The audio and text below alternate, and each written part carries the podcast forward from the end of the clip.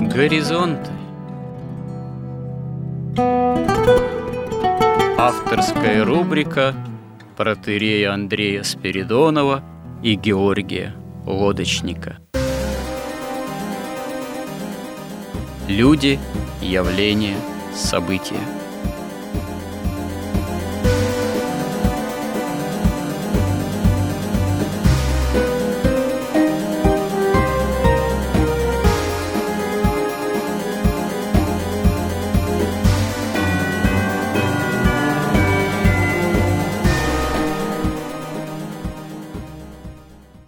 Добрый день, уважаемые радиослушатели. В эфире радио «Благовещение» и в нашей постоянной авторской рубрике «Горизонты» я, протерей Андрей Спиридонов и мой добрый собеседник Георгий Лодочник продолжаем наши словесные изыскания, смысловые, в том числе в цикле в рамках «Горизонтов» же «История как промысел Божий».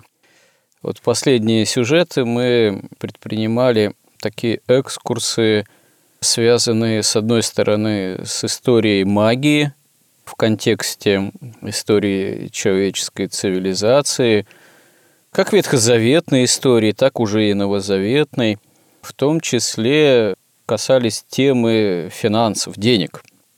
Денег не в последнюю очередь как магического явления – как в историческом прошлом, так и применительно к современному состоянию мира. И прослеживая эволюцию такую магического, в общем-то, понимания, магической составляющей финансовой политики последних там веков, мы, собственно, подошли к теме такой вполне апокалиптической, неизбежно возникла тема о совершающейся тайне беззакония применительно к понятию и нового Вавилона, и первого Вавилона, поскольку первый Вавилон и строительство Вавилонской башни – это прообраз последнего Вавилона. И здесь, собственно говоря, и возникает тема, связанная с образами откровения святого апостола Иоанна Богослова – что такое действительно эта тайна беззакония, что и кто некая великая блудница. И это все, как мы понимаем и знаем из откровения, предшествует э, вообще-то явлению зверя как такового. И во всем этом есть какая-то определенная взаимосвязь. Ну, собственно говоря, об этом продолжим разговор, но надо еще упомянуть следующее. Собственно говоря, ведь пришествие зверя, явление Антихриста, это, в общем-то, такая самая, можно сказать, великая подмена, идейная, смысловая, религиозная, магическая, которая вообще осуществится в земной истории. Антихрист, он ведь, как святые отцы указывают, само наименование его – даже подразумевает не то, что это некий такой вот враг, противник Христа прямой. Да, он на то и зверь, на то и враг рода тоже человеческого вместе с дьяволом. И противник Христа, что он выступать будет не обязательно прямо. Это прежде всего подмена. Это тот, кто приходит вместо Христа. И вот здесь важно-то и помнить о том, что значит «вместо». Что Антихрист предлагает вместо Христа? Очевидно, что он будет предлагать некое земное благоденствие, земное спасение, земной комфорт, мир и безопасность, здоровье, победу, допустим, там над старостью, отсутствие войн, может быть, даже победу над смертью, ну, связанную с новейшими там достижениями медицины там и так далее. В связи с этим, если действительно Христос побеждает смерть своим воскресением, то Антихрист будет предлагать победу над смертью каким-то естественными способами. Но при всем при том надо будет ему поклониться как Богу. Но, собственно говоря, о чем мы упоминали в прошлый раз, это в истории-то происходило уже в той или иной степени, репетиции Причем еще начиная с ветхозаветных времен. Когда, допустим, пророк Исаия, я в прошлый раз об этом говорил, обличает современное ему нечестие, в том числе современной ему власти царской, он фактически обличает идолопоклонство. Когда израильтяне, заражаясь этим идолопоклонством от соседних народов, перенимали образы поклонения идолам и принесения жертв идолам, в том числе и человеческих жертв. И в рощах, высотах, дубравах воздвигались жертвенники идолам внутри самого Израиля. Мало того, даже в ветхозаветном храме, ветхозаветный храм был оскверняем тем, что по повелению там, царской власти воздвигались жертвенники тоже идолам, наряду с изначально приносившимися жертвами единому Богу что для Господа единого было в особенности ненавистно. А эта подмена, она ведь именно в идолопоклонство царской власти в Израиле, самого Израиля, происходило из желания, да, как в наше время бы сказали, борьбы за все хорошее, чтобы преодолеть все плохое. Ну, там внешние угрозы. Допустим, во времена пророка Исаии, как мы знаем, одна из существенных угроз внешних, это была Ассирия. И Израиль пытался там входить в какие-то коалиции, то с Египтом, то там с Вавилоном, хотя Вавилон тоже мог Халдея представлять некоторые военные угрозы, но Ассирия была страшнее. И самое худшее, что Израиль предпринимал, это даже не попытка каких-то союзов военно-политических, что называется, а по сути, именно копирование обычаев других народов, поклоняющихся идолами. По той простой мотивации, что раз они успешны, и их культы, их боги успешны, то, значит, поклоняясь им, мы тоже будем успешными и защищенными. Ну и таким образом простая, в общем-то, довольно мотивация, которая оказывается изменой следованию прямой воли Божией, изменой Богу истинному. Ну и вот, собственно говоря, возвращаясь к нашим темам, Антихриста и будет предлагать такие простые, казалось бы, вещи, видимо, на которые человек, уже утративший веру во Христа, собственно говоря, легко и пойдет, и легко с ними согласится. Как вы думаете, идейная, ну, можно сказать, составляющая этого осуществления фактически тайны беззакония и приятия ее, в общем-то, человечеством, она в этом в том числе заключается или может еще что-то в себе скрывать? Как мы в прошлый раз довольно подробно это обсуждали, что вот сама сущность отличия магического мышления, ну и, соответственно, сатанического мышления, а вот религиозного мышления заключается как раз в отношении к Богу в первую очередь. То есть э, магия, она пытается препарировать божественную энергию, изучить его. Она как бы присваивает себе свет, и тут, конечно, есть такая, ну, в общем, это действительно есть такая опасность. Потому что ведь вот Христос говорил, Царствие Божие внутрь вас есть. То есть вот где находится Царствие Божие, вообще весь дух чисто геометрически.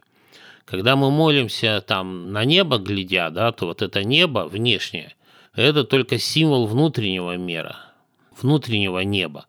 И настоящее вот Царствие Небесное, Дух и вся божественная иерархия, она как бы идет внутрь, она там за микромиром находится. Поэтому, когда вот этот божественный свет, свет истины, свет любви, он когда освещает наш разум, то он светит как бы изнутри. И поэтому ну, есть такая опасность легко перепутать источник. Может казаться, что этот свет – это наш собственный свет, это свет разума нашего. И вот здесь вот этот водораздел основной и происходит.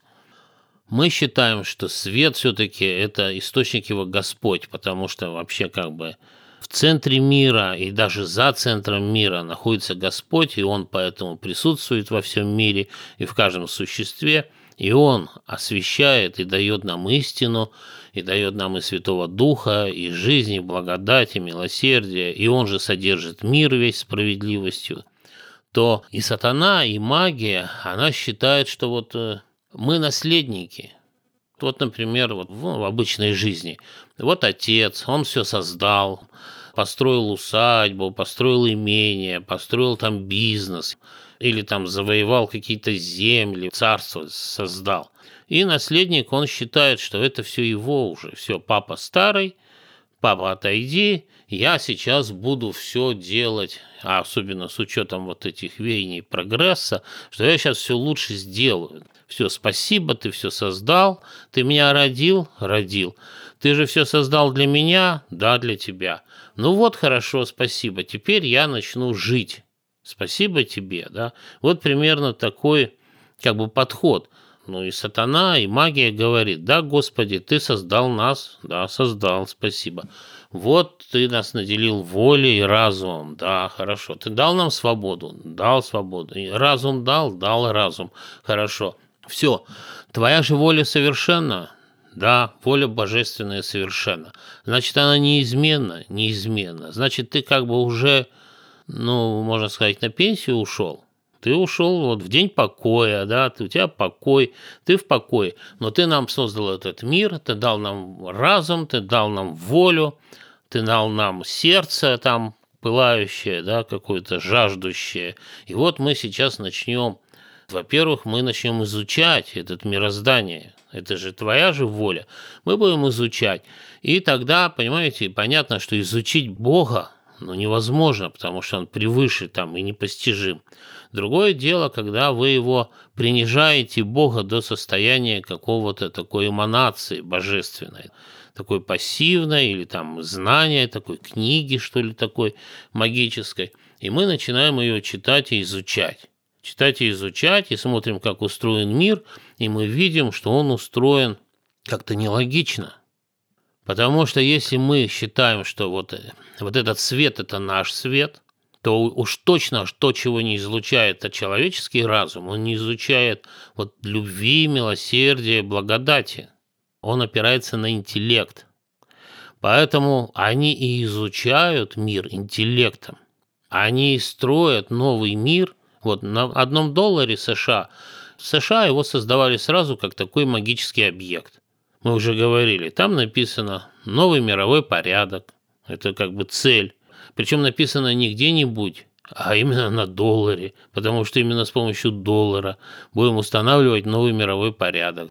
А вот, э, кстати, Георгий, у меня э, такой вопрос возникает попутно.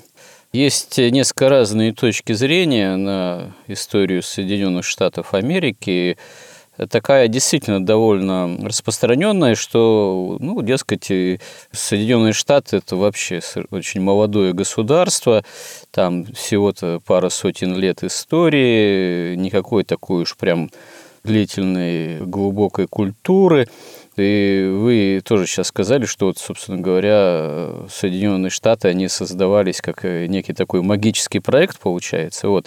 А есть точка зрения, что Соединенные Штаты – это все-таки продолжение определенное европейской, западноевропейской истории, так сказать, такой своего рода филиал, и в этом отношении это по всему все-таки не какая-то отдельная, ни на чем не основанная, или только всего там пару сотен лет, или чуть больше основанная история, а это, собственно говоря, все та же старушка Европа, только в более таком молодом, новом, так сказать, качестве. Вот что бы вы ответили, какое суждение более окажется верным? Разумеется, Америку создавали не на пустом месте, то есть ее создавали европейцы. Но ее создавали не монархические европейцы и не христиане европейцы. Ее создавали именно масоны европейцы. И все отцы-основатели, они, в общем, и не скрывали, они были все масонами – и вот на том долларе, вот мы говорили, там же просто Вавилонская башня нарисована из кирпичиков, вверху вот этот всевидящее око там, там 13 уровней в этой башне, такое магическое число уровней посвящения там в масонстве, такое священное, сакральное. И написано «Новый мировой порядок». Именно для этого его делали. Там сразу не там, в Америке никогда не было монархии. Там приехали, да, католики, приехали, но в основном там были протестанты. Протестантизм его уже нельзя считать не только христианством, его нельзя считать вообще религией. Это некое такое сентиментальное учение. Поэтому я не думаю, что там есть какое-то продолжение. Там наоборот, там такая строится такой плацдарм. И вот этот Центробанк, первый в мире частный, который становится всемирным потом Центробанком. То есть я не думаю, что это какое-то продолжение. Продолжение Европы, оно так и шло. Постепенно Европа оказалась под властью вот этой Америки. Ну да, получается, Америка-то так воздействовала и воздействует на Европу, что идейно и экономически Европу закабаляет, пленяет. И так оно и до сих пор же происходит фактически. Ну, сейчас там фактически прямое управление Европой. Если вот мы видим, что США как-то еще пытается сопротивляться, там Трампа вдруг избирают, там белые христиане каким-то образом объединяются, их блокируют в социальных сетях там и так далее, там идет сопротивление, то в Европе даже нет никакого вообще движения. Ну, там был вот французский там философ, да, я вот забыл фамилию, который в знак протеста застрелился в Нотр-Даме, что гибнет Франция. Была такая история, да. Ну вот это все. А немцы, немцы, воинственная нация, народ такой воинствующий. Но когда там в Кёльне под Новый год вот эти все мигранты начали насиловать женщин прямо на улице, то в знак протеста немецкие мужчины вышли на демонстрацию, одетые в юбки и на каблуках. То есть, ну, такая разница между тем, что воспевал там Ницше или там оперы Вагнера, да, там один дух, а когда мужчины немцы выходят в юбках на каблуках протестовать против того, что их женщин изнасиловали мигранты, ну вот это такая эволюция индивидуальности, как говорят наши либералы, произошла. Но мы тут немножко забежали как бы вперед, мы начали говорить о чем? О том, что, в принципе, сатана и магия, они же ведь, ведь нет же таких вот, вот сидит такой злой маг, да, и говорит, вот я хочу, чтобы все было плохо, я сам пойду в ад, и все в ад за собой, ничего такого нет. Они строят, ведь у них же и сатана – это великий архитектор, самый умный, который просвещает магов. То есть мы уже говорили, что мы ищем откровение от, от Бога через ангелов – они ищут откровения от... У них получается так, что поскольку они считают, что свет внутри них находится, то они ищут откровения от самого умного того, у кого свет внутри. То есть у них все откровения получаются от сатаны, да и на высших уровнях посвящения они отчетливо понимают, просто они не считают сатану плохим. Они, смотрите, ну вот мир полон зла, мир полон страданий, они хотят чисто интеллектуально построить мир, где не будет этого страдания, где все будут счастливы, все будет гармонично, все будет построено именно умно. Но это умно оборачивается чем? Что в этом мире не будет ни милосердия, ни любви, ни благодати, потому что ничего этого нет в интеллекте. Источник этого всего Бог, которого они превращают ну, просто в предмет исследования. Другое дело, что когда они строить начинают такой мир, он становится, ну, ну понимаете, вот справедливость без милосердия – это ад. В аду это одна чистая справедливость без милосердия. Собственно, и сатана добивается чего? Он же ведь добивается справедливости. Он хочет того, чтобы не было милосердия. Человек ему подчинился, пал, все по справедливости он принадлежит, он находится во власти сатаны.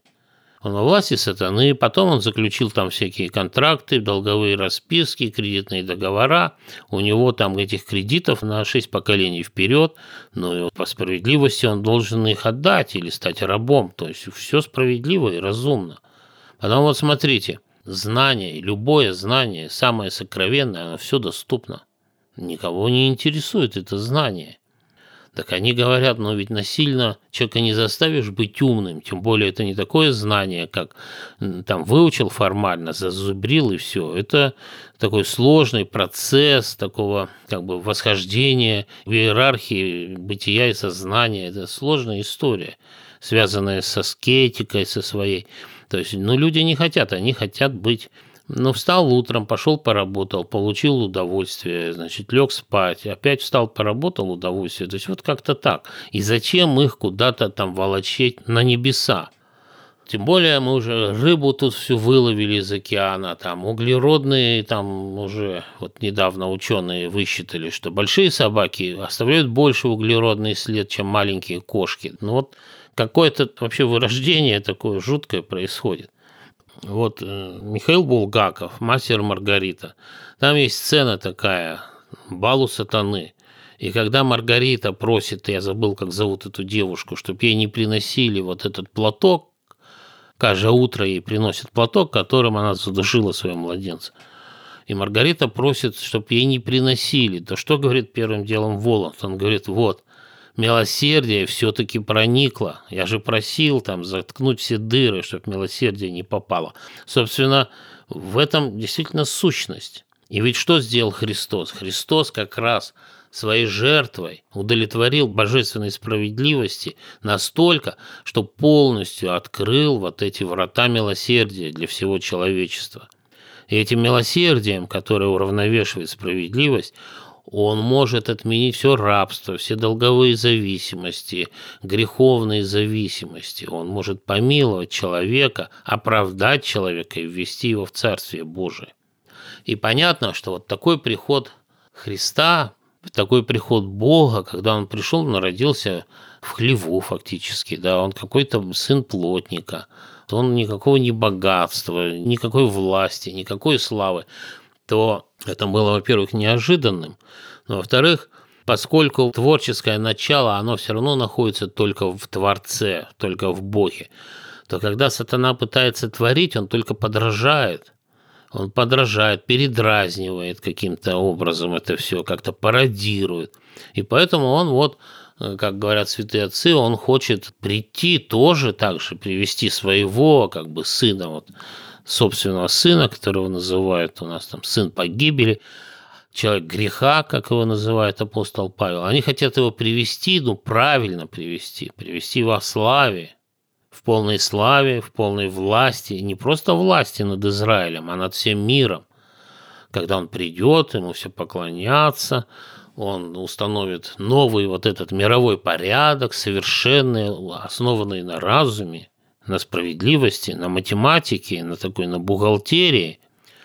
Кто сильнее, тот и более прав, тот и более, так сказать, выше в иерархии. Кто умнее, тот тоже выше – глупые и слабые внизу, и никакого милосердия, и никакой благодати, и никакой любви, об этом слово даже Поскольку слово все равно исторически в христианской культуре, как только вы открываете любую книжку, речь о любви, то ее превратили слово «любовь» в такую возвращеннейшую похоть. У нас сейчас любовь там или это какая-то, значит, гомосексуальная любовь, именно в таком, уже в таком как бы низшем таком состоянии своем, да, в низшем проявлении, в самом скотском, и даже анти таким, анти даже скотском. Либо это любовь к деньгам, к славе, там, к машинам, к вещам, к лейблам. Вот так вот превратилось слово «любовь». Сейчас, наверное, мало кто сформулирует вообще, что такое любовь христианская, и чем там любовь как эрос отличается от любви как агапи и так далее. Поэтому они строят этот мир, и попытки были какие? Сначала Каинский мир, который погиб. Там была плоть, ну, как бы перевернута, все делалось ради плоти, ради земли. И просто отвергался дух за ненужностью. Все погибло. Потом Вавилон, где уже дух было поставлено на дух, на свет, на вот это все, на магию, на изучение именно иерархии мироздания, где было понимание, что все явления нашего мира, их причины находятся на духовных уровнях иерархии. Бог смешал языки, ну или они сами перессорились. Наступила эпоха, когда знание дается только по вере, потому что это знание, оно настолько соблазнительно для человека, что он, понимаете, одно дело, когда человек ничего не знает, и тогда ему труднее возомнить себя Богом, что в нем есть свет. Другое дело, когда он знал все, как те люди, времен Вавилона первого. Им гораздо проще было именно признать, что этот свет светит из нас, изнутри нас, наш разум – это и есть свет. Здесь, знаете, тоже вопрос такой, можно сказать, своего рода такая ну, проблема в каком-то смысле. Почему именно дух Каина воскресает в этих вот строителях э, Вавилонской башни. Откуда такая живучесть, так сказать, что ли, идейная, духовная? Ведь э, в каком-то смысле Каин со своей цивилизацией, мы об этом говорили уже достаточно подробно, но несколько вернемся к этой теме. Каин же был, в общем-то, обречен в своих попытках что-то строить. Это строительство этой цивилизации, начиная со строительства им первых городов, это было, в общем-то, такое иррациональное, можно сказать, строительство, которое ну, явилось следствием именно усыновления дьяволу по причине и братоубийства ритуального, и прямой лжи Богу, и проклятия, и некой вот печати, которая на Каина налагается. Каин, он именно такой стенающий, трясущийся – даже вот мы эту тему обсуждали, она как-то трудно поддается, что ли, исследованию, потому что нет свидетельств каких-то прямых. Не совсем даже понятно, насколько в жизни деятельности Каина, его прямых потомков, в собственном смысле магия могла иметь место, потому что вот э, вы сейчас, э, ну не только сейчас, вот про магию речь была, рассуждали, что магия, она подразумевает некое вот овладение неким знанием и его практическое использование. Причем знанием, которое магия покушается ну, приобрести, извлечь, уворовать, может быть, в каком-то смысле даже из сферы божественных, как она себя понимает, божественного бытия, понимая еще и так, о чем вы упоминали, что Бог, он в каком-то смысле устранился от активного участия прямого в деятельности мира. Ну, это такой, можно сказать, философский деизм своего рода, что да, Бог сотворил мир и далее предоставил уже человеку в этом мире действовать, а сам прямо не участвует. Но так или иначе, все-таки имеется в виду, что вот магия, она не такая вот прям стенающая и трясущаяся, как э, непосредственно сам Каин, который пытается действительно окончательно от Бога спрятаться и в неких цивилизационных попытках построить что-то полностью автономное. Магия, она получается, что скорее покушается на нечто большее. Не просто отгородиться от Бога, а фактически Бога использовать. Использовать божественные энергии – использовать божественные сферы. Ну да, повторимся опять же, как это понимает сама магия, а не как действительно это устроено в плане божественного домостроительства. А почему же тогда все-таки мы говорим, что именно вот дух Каина воскресает? Действительно, вот это вот противостояние ложь в лицо Богу направленное, и потом Э, крайне такая автономия строительства некой цивилизации для себя, своих потомков, она вновь и вновь и в магизме тоже проявляется, и вот, э, вот в этих вот проектах в осуществления тайны беззакония, о чем мы сейчас и говорим. Это действительно родственно духу Каина? Или это немножко разные все-таки вещи, так сказать, или векторы, или состояния? Ну вот смотрите, Каин был, во-первых, проклят. Конкретно проклят от земли, не в том смысле, что Бог взял и злобно его проклял, а просто законы мира устроены так, что вот он сам себя обрек на вот это, так сказать, автоматизированное проклятие. Из-за этого он потерял источники жизни, и божественный, и от земли он не питается.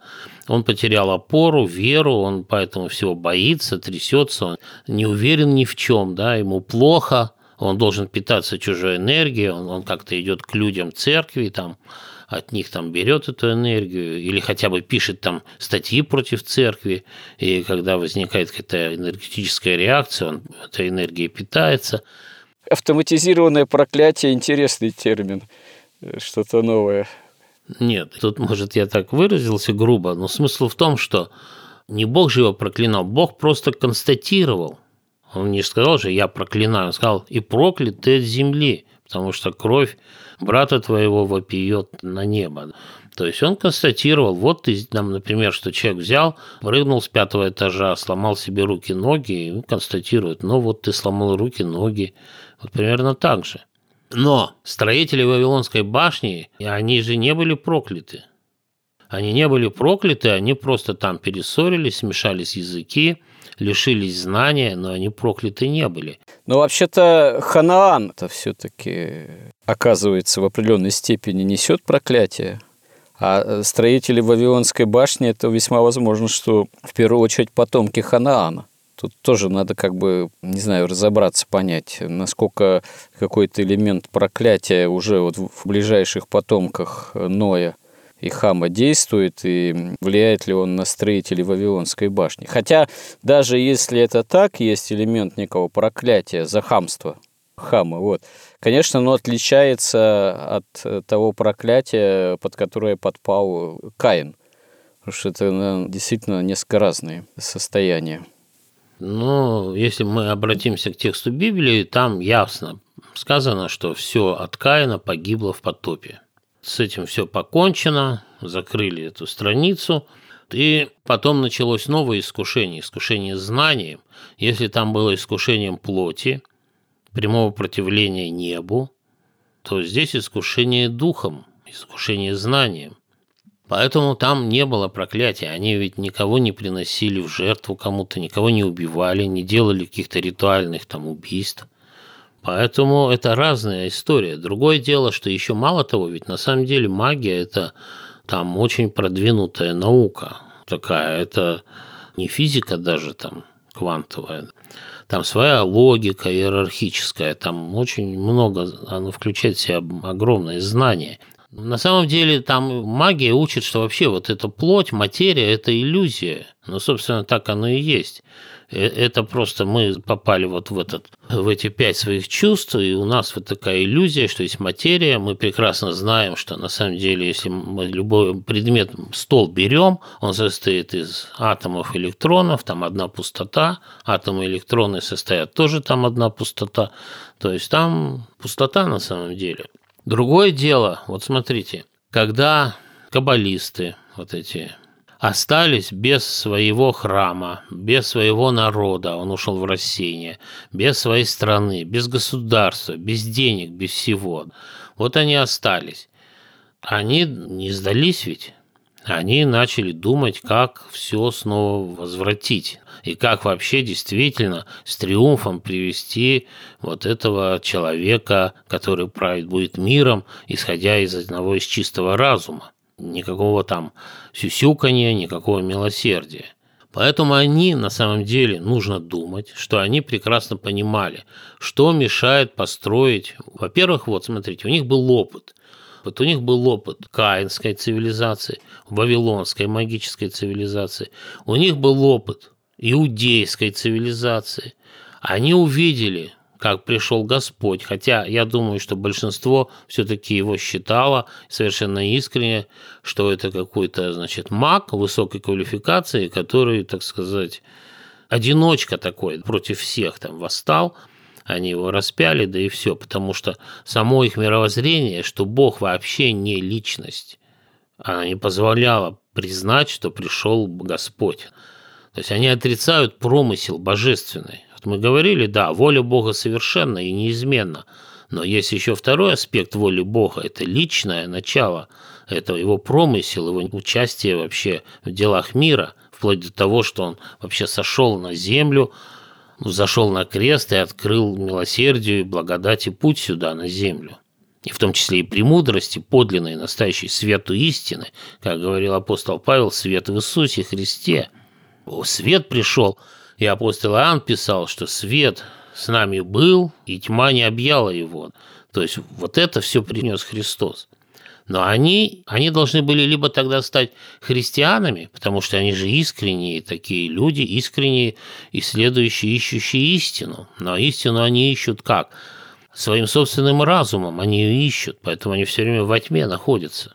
Поэтому они, конечно, не могли признать Христа за Бога. Но, в принципе, слушая христиан, они, собственно, должны были думать, а вот сейчас мы вам покажем, как это правильно делается. Ну, вот пришел ваш Христос, его мы распяли, ну и все. Мы потеряли царство, вот масса неприятностей возникла, но мы сейчас все восстановим. И вот они понимают, все-таки понимают, что все, что постоянно рушит их планы, это вот это милосердие. Вот построена строгая, красивая структура. Милосердие его размывает. Благодать тоже размывает.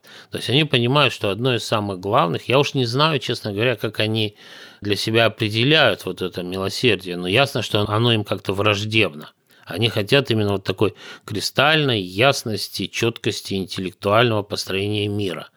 Где самые умные и самые посвященные наверху, а кто должен править народами, как не самые посвященные из людей? Ну, разумно совершенно. Самые глупые внизу.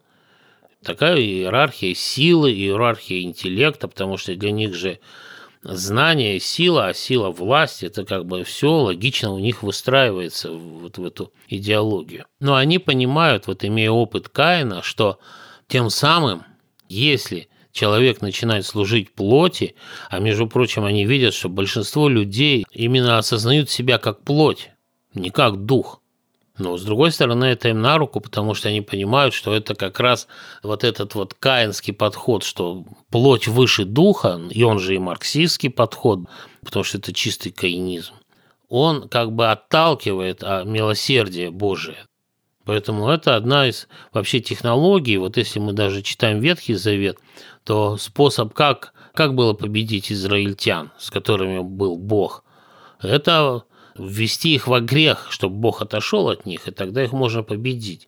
Точно так же здесь. Если вы вводите народы вот в это состояние плотское, ну, а отходит Святой Дух и отходит милосердие.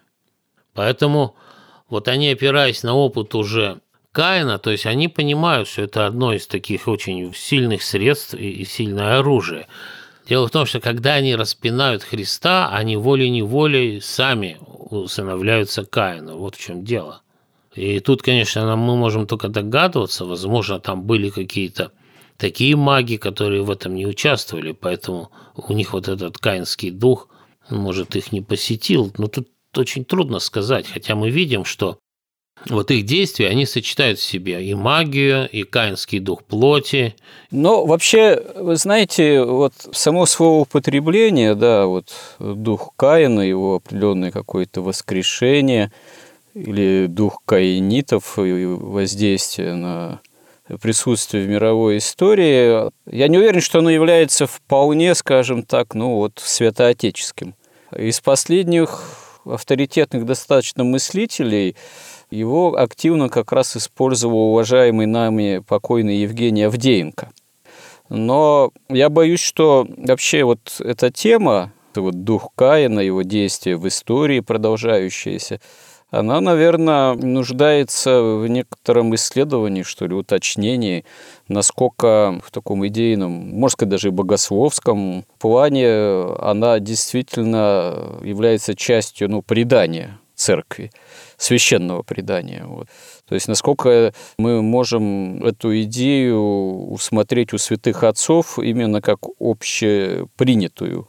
То есть если относительно этой идеи то, что называется согласием святых отцов, или это скорее, если мы и найдем у некоторых из святых отцов такие тоже вот мысли родственные, не являются ли они просто отдельными богословскими мнениями. Вот я, честно говоря, даже не очень хорошо представляю ответ на этот вопрос, который сейчас озвучил. Вы как думаете? Ну вот если мы смотрим комментарии как раз книги «Бытия» и вот к этому к цивилизации Каина, то там никаких сомнений у святых отцов тут нет. Сомнений нет в чем? В том, что воскресает дух Каина именно? Нет, там он еще не воскресает. Они просто... Вот то, что это они трясущиеся там. Я не про это говорю. Я не про время библейской истории, которая непосредственно представлена в книге «Бытия» и относится к истории допотопной цивилизации. Я вот о таких идейных вот тоже вот построениях, идеях, что дух Каина в последующем, в послепотопные времена, он э, именно воскрес в какой-то степени. Да, вот он сопутствует строителям Вавилонской башни, да мало того, он всю последующую историю присутствует. И именно этот дух является одним из духов, который, с одной стороны, паразитирует на церкви, без нее, можно сказать, что и не может. А с другой стороны, ну, он является да, противником, гонителем, в общем-то, тоже церкви. Вот я уже упомянул, что да, вот эта идея, она очень ярко разворачивается у Евгения Авдеенко. А я повторюсь, а насколько она вот действительно у святых отцов в этом качестве присутствует все-таки? Я боюсь ошибиться, но вот насколько я помню, что и в Евангелии упоминается о, о Каине и о том, что вот эти фарисеи, они наследуют вот этот каинский дух. И это и у апостола Павла есть такие как бы упоминания и соотношения с Каином. Но уже у святых отцов, там, начиная с Василия Великого, там, и у Дионисия Рапагита, у них, конечно, ничего такого нет. Ну, это можно объяснить. Вы знаете, я не против. И у меня лично эта идея никакого противления не вызывает. Вот. Ну, Господь, да, говорит же фарисеям, там, книжникам, можно сказать, распинателям, что ваш отец дьявол, вы хотите творить его похоти, да, отца вашего. А то, что Каин усыновился дьяволу, да, это тоже общая мысль достаточно, можно сказать, библейская, святоотеческая, поэтому Тут можно такую параллель провести и согласиться с тем, что усыновление дьявола – это обретение такого именно духа Каина. Но, скажем так, вот некая такая идейная картина, более развернутая, уже более тщательно выстроенная, как вот Авдеенко это предпринял, я вот не знаю, насколько она вполне действительно укладывается в такую прямо святоотеческую парадигму. Я не даю здесь какого-то ответа, я скорее задаюсь вопросом, на который я пока, вот, у меня такого какого-то исчерпывающего точного ответа нет все-таки. Но вот большинство работ святых отцов, они ведь писались как ответ на ереси, на какие-то вызовы, там, арианство, там, разные другие.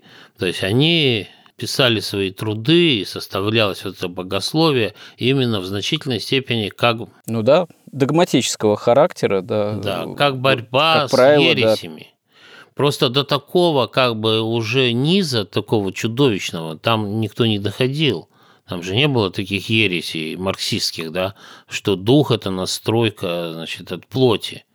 Такого не было, такое в голову не могло прийти человеку там, не знаю, наверное, там до середины XIX века. Это казалось уже настолько низкая такая пошлость, что об этом даже и никто не думал что она Но... вдруг с такой силой возвратится и вообще сметет Россию и Российскую империю. Да, это ценная такая важная мысль, интересная.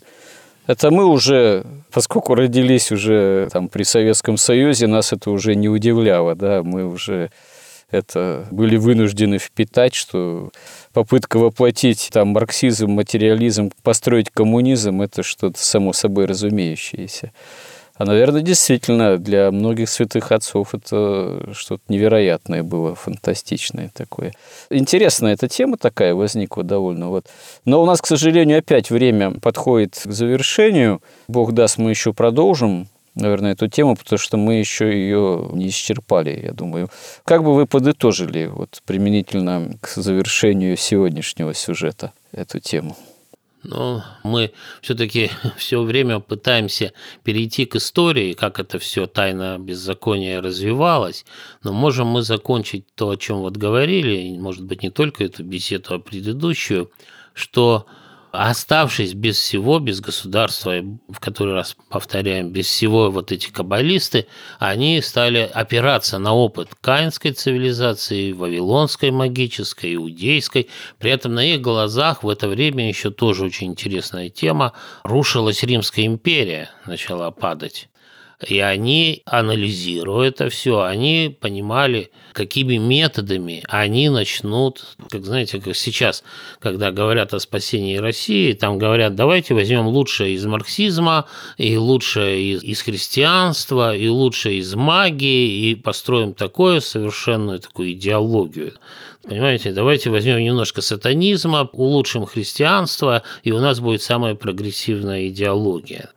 Это вот сейчас, вот в наше время, там хотят строить ковчег, там и в центре рисуют всегда храм, вот, но не тот храм, не тем наполненный, потому что рядом у вас там и, и с ним и синагога, и мечеть, и университет московский как наука, и всего лучшее надо взять. Так вот, каббалисты, они, конечно, несоизмеримо как бы выше были по интеллекту, и они поняли, вот можно так закончить, что, во-первых, нужна ставка на интеллект, нужно каким-то образом нейтрализовать божественное милосердие, нужно, чтобы народ отверг жертву Христа, чтобы эти ворота, вот там написано, что пока не отнимется удерживающий теперь, это милосердие божественное. Когда люди отвергнут его, оно прекратится, и наступит второе пришествие и суд.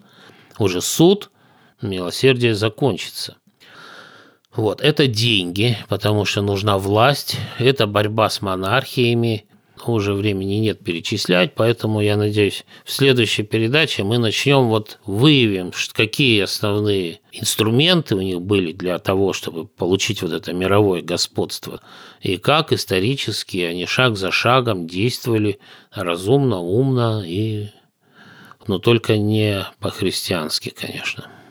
Ну что ж, спасибо за эту интересную беседу. Дай Бог, с Божьей же помощью продолжим в следующий раз. Спасибо и тем, кто был с нами, и кому это все интересно, как и нам самим. Храни всех Господь. Горизонт на радио Благовещение.